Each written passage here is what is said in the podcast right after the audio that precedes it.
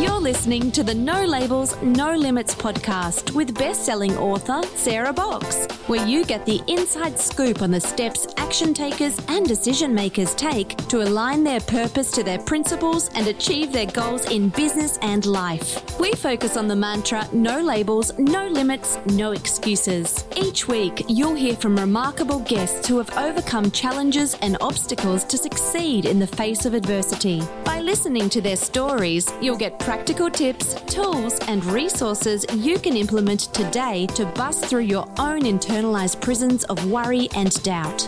And now, without further ado, please welcome your commanding coach with plenty of chutzpah and heart, Sara Bok. Hi, this is Sara. Welcome back to part two of my interview with Chris Michael Harris. You might remember that Chris is the founder of Startup U, the host of the Startup U podcast plus Startup U T V. He's a speaker and a performance coach, and he runs a very successful business helping others be just as successful without compromising their health or well-being. If you recall from the first part of my interview with Chris, we talked in depth about how he reacted when he got the wake-up call from his doctor that he needed to radically change how he was living his life, or he would be dead before he was forty. Um, and he got this information when he was like at the height of running these multi-million dollar businesses in his late twenties. So we're going to pick up on that conversation and spend today's episode talking about how he moved through that and transitioned what he learned into successfully and healthfully running his business today and sharing that with others who want to do the same. Enjoy this episode. How did you get through it though? I mean, who supported you, or did you have support going through it? Yeah. It sounds like your girlfriend, now wife, was there along the way. Yeah, so she was in many ways, uh, was and is my guardian angel, because she was constantly trying to find new recipes. And, you know, at one point when things were really, really bad, I was down to five foods that I could eat. That's it, because I was having such a crazy inflammatory response to everything that I ate. Uh, and so she was constantly, you know, making sure that I had things that I needed, or finding alternatives for me and finding new recipes, or being encouraging. Um, that was one side of it. And then the other side is kind of looking at the hierarchy of needs. Uh, because I had to exit and, and, you know, leave that business, that multimillionaire company that I built in my mid twenties, right? I had to leave that business because it was that, or, you know, doc saying you're going to die. Like, I'm not, you know, no business is worth me actually dying for. Um, and so, you know, I kind of, I kind of made my health my full focus. And that was really challenging because people like me, people like you listening, um, we are, we're business owners. And so we're very, even when we're not working, we're working. Right? Like, we're constantly thinking about what we could be doing in our business. How do we achieve more? How do we do more? Right? And so it's really difficult to just sit and like do nothing. I would say like some, you know, some people would think they hit the lottery. They just go apply for, you know, unemployment or disability, and pff, they're good to go the rest of their lives. They got a check coming in every week. Uh, for us, that's not the case, right? We're, we're devastated. So, so for me, uh, that's when I fell into online, right? So it's like, what can I do? Uh, so I started doing the podcast, and thankfully, um, And, and, you know, God provided just an amazing opportunity, because that, that show just started trending out of nowhere, landed a bunch of big guests. And that was like personal mentorship. Uh, got involved with programs. So I was providing service to other people, helping them, wisdom working, helping my wife. She built a multimillionaire company while I was sick, which is amazing. Uh, I'm not taking credit for that. I, she did it one hundred percent. She would have done it with or without me. But the fact that I was able to contribute made me feel good about still doing something productive, right?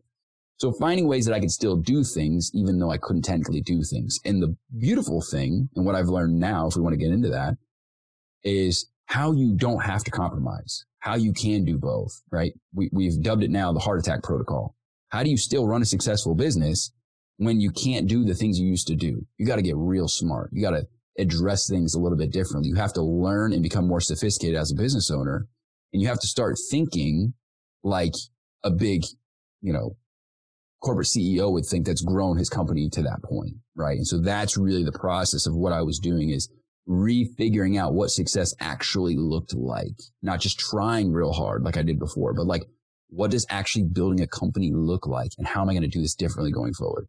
So how did you redefine success for yourself, for your business? Um, you said earlier that, you know, there's that false dichotomy that's up there. You can either, you know, you have to be full right. focused in one area or the other, but you can't have both. And you disagreed with that. So right. how do you define success today?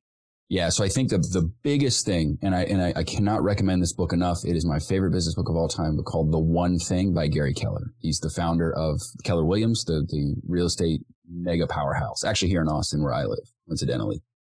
Had the exact same experience that I had. I mean, reading the book was like I was reading pages that I wrote myself. It was unbelievable, where he just pushed and pushed and pushed and then crashed and had to figure it. So bottom line is this. This is the, the core premise of the book and what it teaches you how to do. And you'll have to buy into this orthodoxy because this is the secret.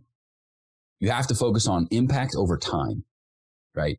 Because the, the problem is, is that we, we're conditioned, we grow up, we go through schooling, we have jobs, and, and the entire premise of that is here are the things you need to do. You need to get them done, and you need to put in the time to get them done, right?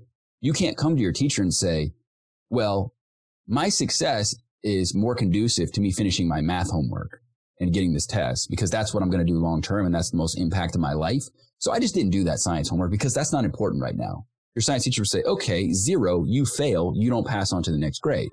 So you just, we have, we have become, and we've been trained to become taskmasters. And there's a reason for that, right? It's, it's the whole system is set up so that you can go off and become an amazing taskmaster so you can work for somebody else and get these things done. But now you're a business owner. Now you have to focus on impact. The problem is, is we take our taskmaster, we don't divorce it, which is why I teach people to do, divorce your taskmaster. We try to put the taskmaster in the business owner box, and it doesn't work. It's a square peg in a round hole, right? Because the bottom line is this. If you can do three things that lead to massive growth, and then you can hire out and find resources to put around you, versus you just juggling all these things, but staying stuck and churning your wheels in the mud, which one, which route are you going to choose? And the obvious answer is I'm going to focus on the impact. The problem is we don't give ourselves permission. And then more importantly, we don't have a methodology to operate with that teaches us how to identify what is that level of impact, or how do I establish what is the most impactful thing to begin with. So that was the first and foremost thing. And fortunately, I was forced into that because me doing two to three things a day was all I had the bandwidth for. So I had to focus on those areas of impact because I couldn't do my twenty hour day type work days. So it's a really hard thing. I have a lot of different ways and mechanisms that I teach people how to do that. But that's the general premise of it, is impact over time, divorce your taskmaster, focus on the things that are going to move the business forward. And if you want to, I can get into how you can hold yourself accountable to doing that. Yeah, what I'd really like for you to do is is to do a little bit of that, because I know that you has you started Startup U, and I want to talk about that. But I think right. this is so crucial what you're sharing, Chris. So why don't we go through some of this, some of that, um, and like what you're talking about of how you divorce that and the steps, right. and then um, maybe the challenge. And I, then I really do want for folks to understand what it's like to work with you. Yeah. Okay, so the first thing is a permission. That book is going to give you permission. Learning what success actually looks like, how the, the big players operate, that'll give you the permission to say, this is stupid. Because the problem is, is we, we don't have a, a reference, a frame of reference. We, we don't, we just assume that Mark Cuban's running around doing the taskmaster thing. So, so you need to really immerse yourself into study what they actually do to, to, to break that, to give yourself permission to, to, to actually file for divorce from that taskmaster. Then what you want to do is, again, well, I'm a big believer, uh, big believer of habits. What's the new habit? How do we start interchanging, right? How do we start flipping out what we used to do, which is make a list, right, of all the things we need to do, and then wake up in the morning and race it, go, and just get all those things done. So what I like to do is this, and I, it's a it's an acronym you can use. This I call it PADE, P A D E, my PADE process, okay? It stands for prioritize, automate, delegate, eliminate. So the first thing you're going to do, and I've helped people trim, students and clients, immediately help trim thirty, forty, fifty hours off their work week doing this. I mean, people that are just on the brink of, uh, of complete exhaustion and burnout, if not well beyond that, because they're trying to do the taskmaster thing still. So that's fine.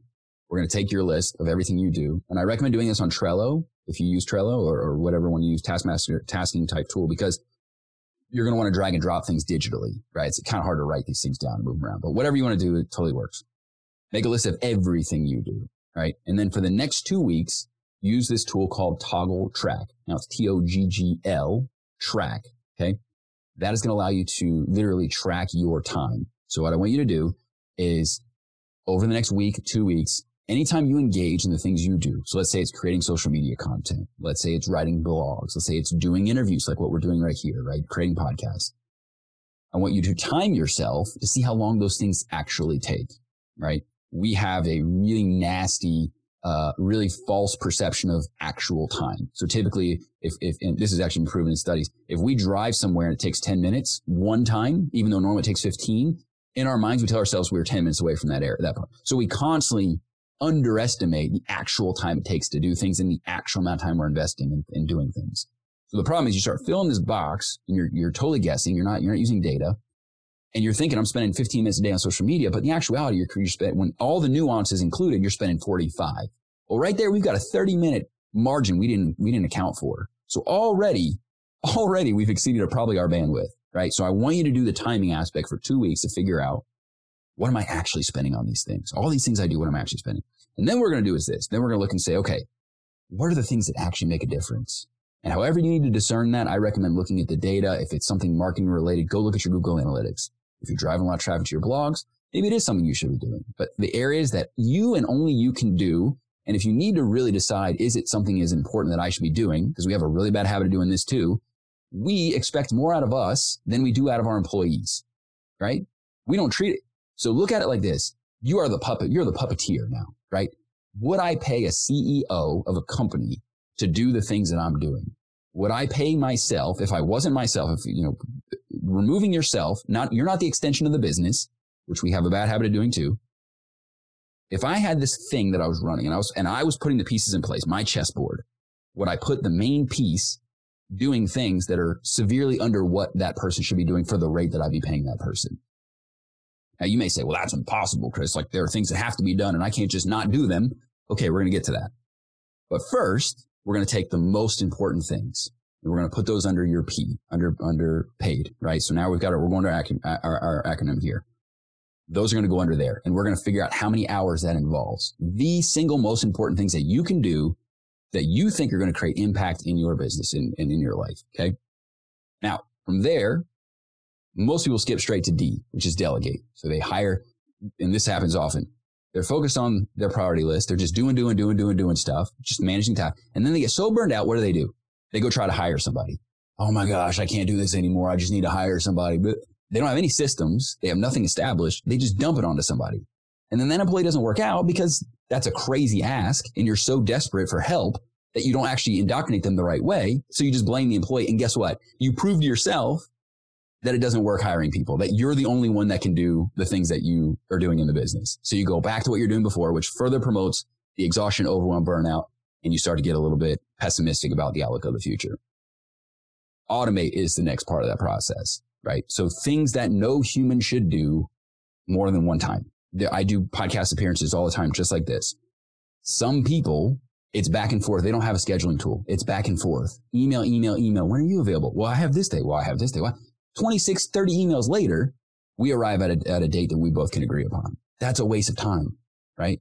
So there are things that we need to automate that don't make sense and or things that we can reduce significantly the amount of time. So for example, scheduling your posts on social media versus manually posting them every single day. So you can batch your efforts versus having to post manually every single day. Another example, right? So that's what we're going to do first. Before we go to hire somebody, we're going to automate as much as we can. Your first hire should be your tools, period, end of story, right? Then we're going to go to D. Then we get to the part of hiring people because now we've built systems where we have things in place, tools stack in place. Now the things that a human needs to do, but are not things on your, you know, should be under your priority list are going to go to that person. Now, don't go hire somebody for sixty-five thousand dollars a year and say, well, that's what's required because there are sources out there. You can do it on a project by project basis. You can go to Fiverr or Upwork and just say, hey, I don't want to edit my podcast videos or my podcast episodes anymore. That's crazy. So go pay five to ten dollars, have somebody edit it on Fiverr, right? So you outsource that. That's part of that D process there.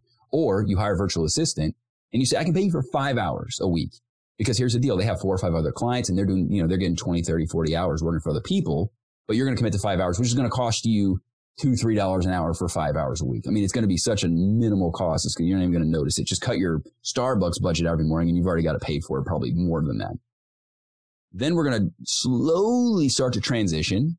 Right? Most people go from, I haven't hired anybody, I'm burned out, to full-time seventy thousand dollars a year salary, flip a light switch, you know, and I, no, no, no, no, no. We want to make a slow transition, outsource, part-time V A, slowly train that person into taking on more responsibilities. So your V A becomes, or your, your part-time employee becomes a full-time person, because that's what you can afford. You transition to that process, right? So now we've done that. Now we've got those three covered.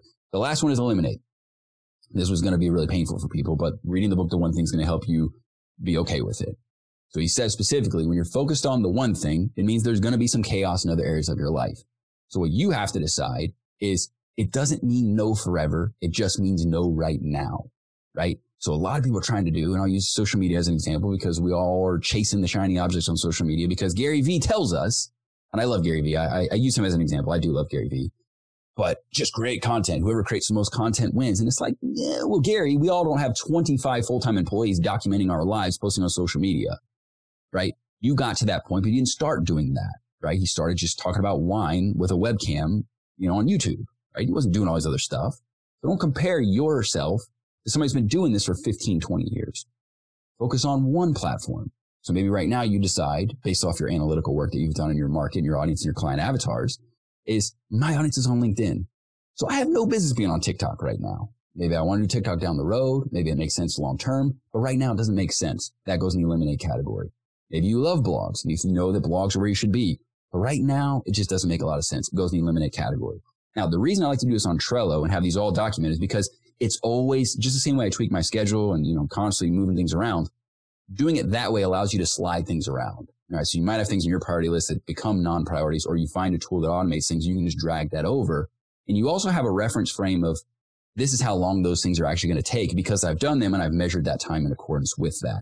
Also, when you hire somebody, you know how many hours to commit to because you've done it. And now you're dragging those over and saying, yeah, I can commit to ten hours because I know this takes ten hours of work to do, versus hiring somebody, giving them twenty hours when you have no idea if you actually have twenty hours of work for them. So if you do that exercise and you do it maybe once every six months, maybe once a year, or whenever you kind of feel like things are, you know, getting out of whack, I think you'll find yourself putting, making that mental separation from Taskmaster, feeling like you're in more control, but also cutting out just so much waste that you're going to feel like you're getting back up on the horse. You're not just hanging on to the back while your feet drag and your feet and legs drag behind. You know, I think it's going to, you're going to feel much more empowered. And it's going to be that kind of pick-me-up that you've maybe been looking for. That's a that's a great image. If anybody's ridden a horse or has pulled a horse's tail while they've been walking away, you know how futile that is. So that that's a really good um, analogy. And I, I think it's also important to recognize, um, having gone through these steps, that when you hand off to someone, the more clear you are about your yeah. steps and your processes, the easier it is to explain to somebody. But if you are operating as a C E O or someone who knows how to do all this stuff, you need to hire somebody. If your expectation is they can pick it up from the way you do it, you're going to have to hire in at that level or sub out at that level if you're um, using a vendor. Or plan on taking some time to onboard somebody to your way of working, your expectations, what success looks like, Um, so they can be successful and you're not constantly um, just churning it, right? Okay, right. That person didn't work out. Let's go this way. Yep. Um, because you can build a really dedicated um, remote team that are all sol- solo entrepreneurs, as long as they feel they're making headway and supporting you well as well. Right. Um, right.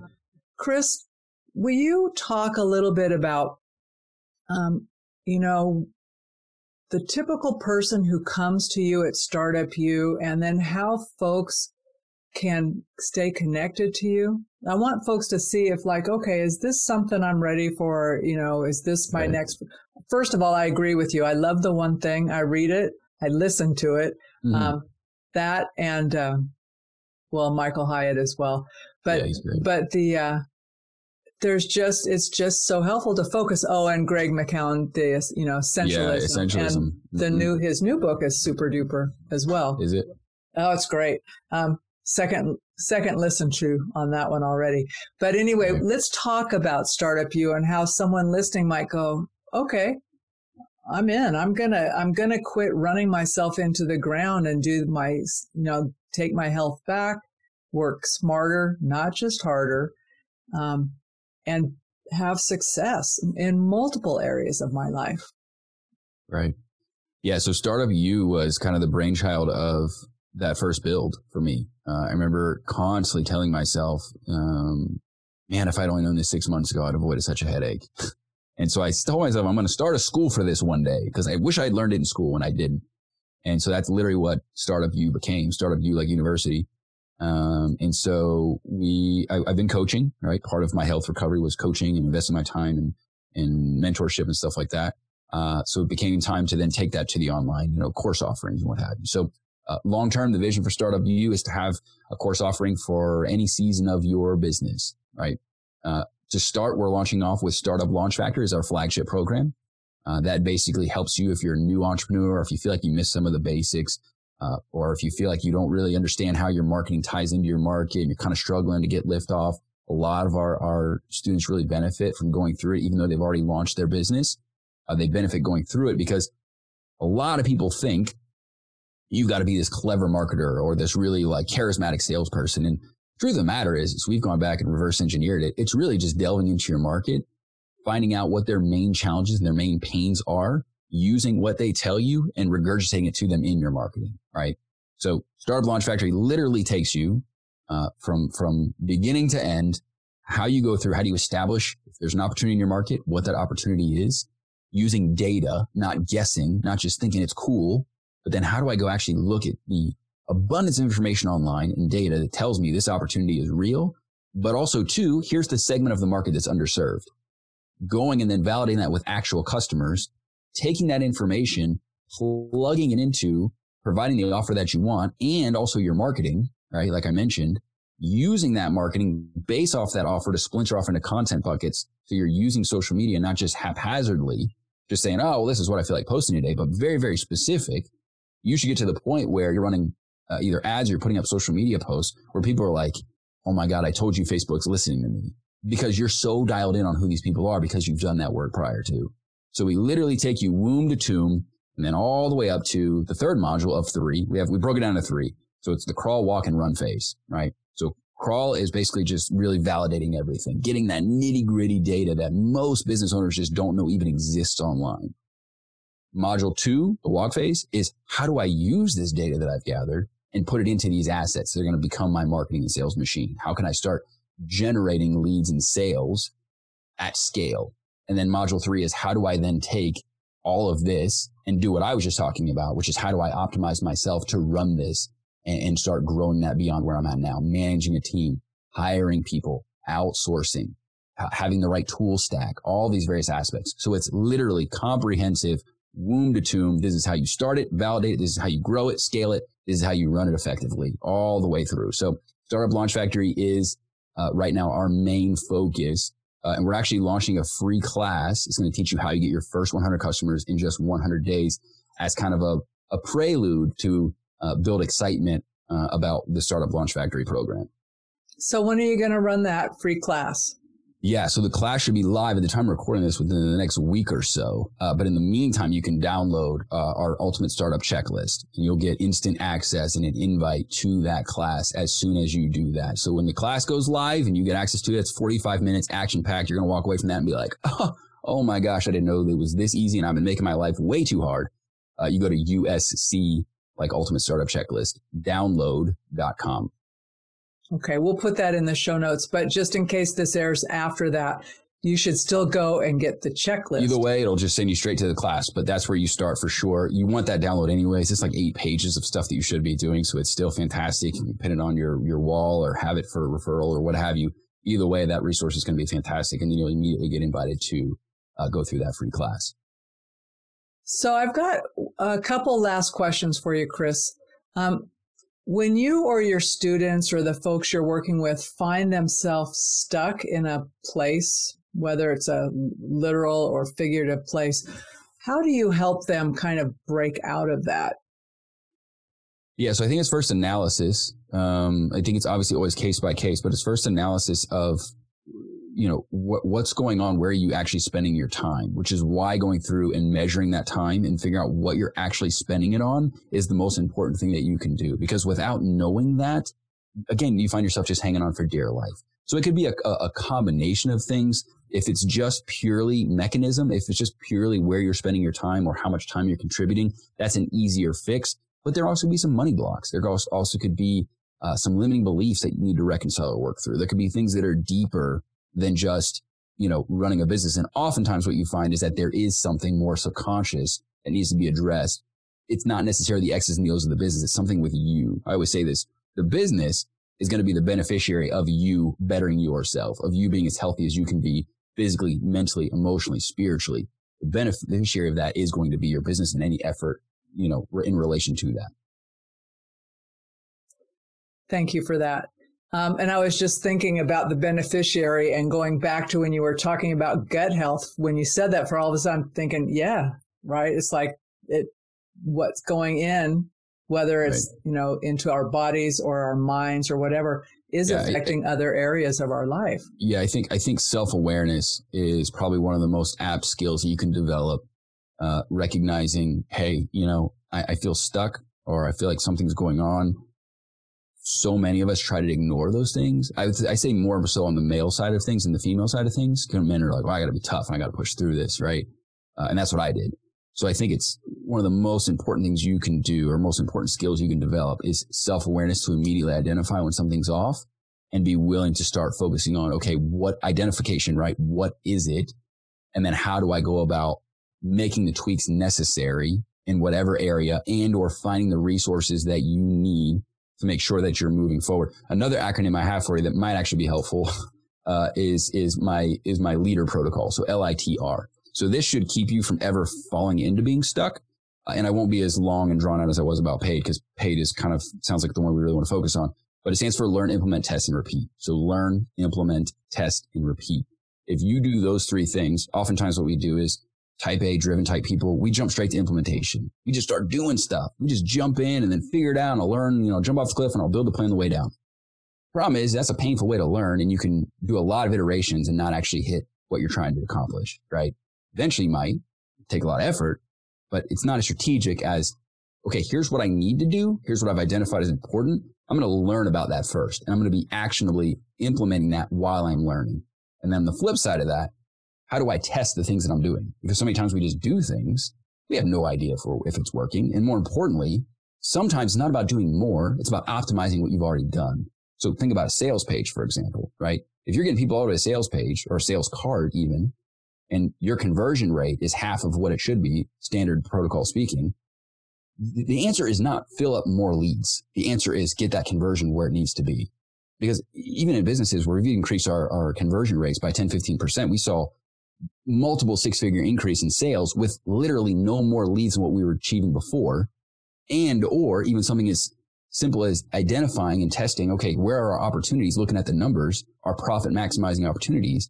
You may just need to increase your price by ten percent, and that's going to lead to massive revenue growth and or making you extremely profitable to go make that hire that you need. But if you're not doing the testing part, you don't have the data to reference, you're going to have no idea. So a lot of us either stay stuck in implementation. Now, on the flip side, there's also what I call professional learners, where they don't implement. They just think it's the next book, it's the next course, it's the next coach, it's the next mastermind, it's the next boot camp, and they just invest all this money.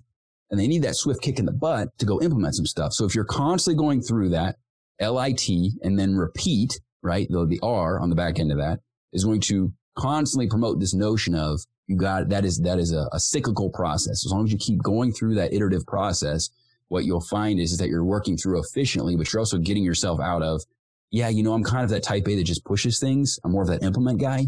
I really need to be a little bit more strategic. I need to learn about this before I just jump in head first and then find that I created twelve more methods for myself to accomplish one thing. So that may help. It helps me a lot, uh, but I wanted to bring that up as well. I like the acronym. Um, and as someone who loves to learn, I've learned over time that I have to say that's enough of that. And now you have to go, like my one big thing sometimes is just get this done. Then right. you can learn as your reward, right? right. You get right. this done. It's a big deal thing to do. Mm-hmm. So, um, but you're right. If we just learn or plan and we don't act, it's, it's interesting, but not useful, not impactful. Yeah. So I started by asking you if there's something you do every day that um, keeps you motivated to help people be successful in their startups and their other areas of their life that you're helping them with. Is there a best question that you have either asked somebody or somebody has asked of you that surprised you? Mo- a most helpful type of question. Like a question that I've asked in terms of the feedback they gave me, or um, or just in, so let's go. Let's make a situation for you. So you're you're curious about something, or you need help from somebody. And I'm thinking about when you're saying, you know, you, there are things you can do if you're stuck, and you know, different kinds of things. And that you talked about women somehow, some more frequently being comfortable, kind of to the self-awareness piece, right? Right. Um, However, as a man, was there a question that you asked somebody that helped you go, oh, I'm okay with this? Does that make sense to you? I'm okay with this in what sense? I'm okay doing self-awareness. I'm okay mm-hmm. digging into this. It's not, um, it's not a waste of my time. I'm okay being uncomfortable, whatever, you know, because I, I know there's that tipping up. tiptoeing up to something and going, oh, that's icky. It doesn't feel yeah. great. I don't like yeah. it. But sometimes there's the right question to say, I need help. And right. it, and we don't ask by saying, I need help, unless it's typically it's a technical thing. I don't know how go, to build a web page. I need I'll help. go a layer deeper because yeah. I think that that has been more profound for me than even the ask itself. Um, it's the it's the reason behind why you're afraid to ask the questions that need to be asked. What that question says about you, right? So in my specific example, uh, I grew up in a in a household where uh, my relationship with my father, I feel like I was always trying to I was always trying to prove myself, to seek his uh, to seek his approval, right? To seek his praise, and that led to me always constantly trying to prove my worth to others and to myself. And so to maintain that facade, to maintain that identity that I had established where I always had it together. I don't need help because that, that implies that I'm weak and I don't have the answers, right? Got to prove yourself. And by asking questions shows weakness. Showing weakness means I don't know how to have it all together. I don't know what I'm doing, right? When I release that, and I, I'm a big believer in, in N L P, neuro-linguistic programming, so I did a lot of deep dive. I've tried various uh, methodology or, or um, modalities of N L P. Um, but I did a, a, a R T T, which is a, a utilizing hypnosis. When we broke that barrier down, we broke the prove yourself bug. When we eradicated that, uh, was the most freeing moment maybe of my life. And from that point forward, I was able to ask the right questions. I was able to, uh, see myself in a different capacity, to where I'm gathering what I need and it has no reflection on who I am, what I'm doing, or what I've done, right? So I think that's even more important than the ask, is finding out the reason. If you have a resistance to a question that needs to be asked or to something that needs to be addressed, what is that underlying reason? Because until you are, until you pulverize that, until you're able to uh, train your amygdala, we call it, we, we call it Amy, right? The part of the brain that like stops you and says, no, no, no, no, no, no, that's not a safe place. Go back to safe place, right? You can address it rationally and ask the question, but it's going to be so challenging for you and it's not going to be received with the same level of impact that it could be until you really address that underlying problem about what your subconscious is telling you about yourself that's completely false. Lies, labels. Yeah. Yep. Misconceptions. I want to thank you, Chris, so much for being a guest on the No Labels, No Limits podcast. I knew when I read about you and some of your backstory, I just thought, oh, this is going to be a great interview. And you mm. have offered so much wisdom, so much insight, and just showing up as you. And I appreciate it. And I know our guests will too. Thank you. Uh, I do have a quick ask for your audience, if you don't mind. It takes me twenty Please seconds. Please do. Okay. All right, guys. So you don't see what else entails with Sara running what she does, the editing and the man, you know, the time commitment, the financial commitment, what have you, running a podcast. I do it myself. You see the tip of the iceberg, if that, right? So if you would do me a quick favor, it's going to take you literally twenty-seven seconds. I promise you. All right. You can tag me on social media and call me a liar if I'm wrong. Whatever podcast app you're on, uh, go there right now and hit subscribe and leave a review. And you don't have to say anything long. You can just say, great chat. Love the show. That's all you have to say. The reason being is because those podcast apps, that's what they look for. That's how somebody like Sarah, somebody like myself, that's how our show continues to grow our audience and reach more people. It's the most important thing you can do and that she can get to help her continue to grow her audience. So I'd be super grateful if you do that. It's like leaving a tip for your waiter or your waitress as a thank you for providing value for your life. Wow. Thank you so much. That's super. And the better thing than a tip is there's no taxes. So there's no taxes. It's one hundred percent free. It is one hundred percent free. twenty-seven seconds. That's it. There are, there are free things in life. There are. And yeah, yeah there are. We'll leave it at that.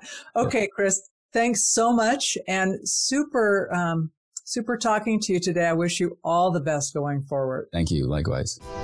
You've been listening to the No Labels, No Limits podcast with best-selling author, change agent, and strategic vision coach, Sara Bok. You can grab the show notes and find out how to work with Sara at sarabox.com forward slash no labels, no limits podcast. We'd love this podcast to reach as many people as possible. So please remember to rate, leave a five-star review, and share the podcast with someone you think would get value from this conversation. Until next time, keep taking those daily action steps to align your purpose to your principles and achieve your goals in business and life.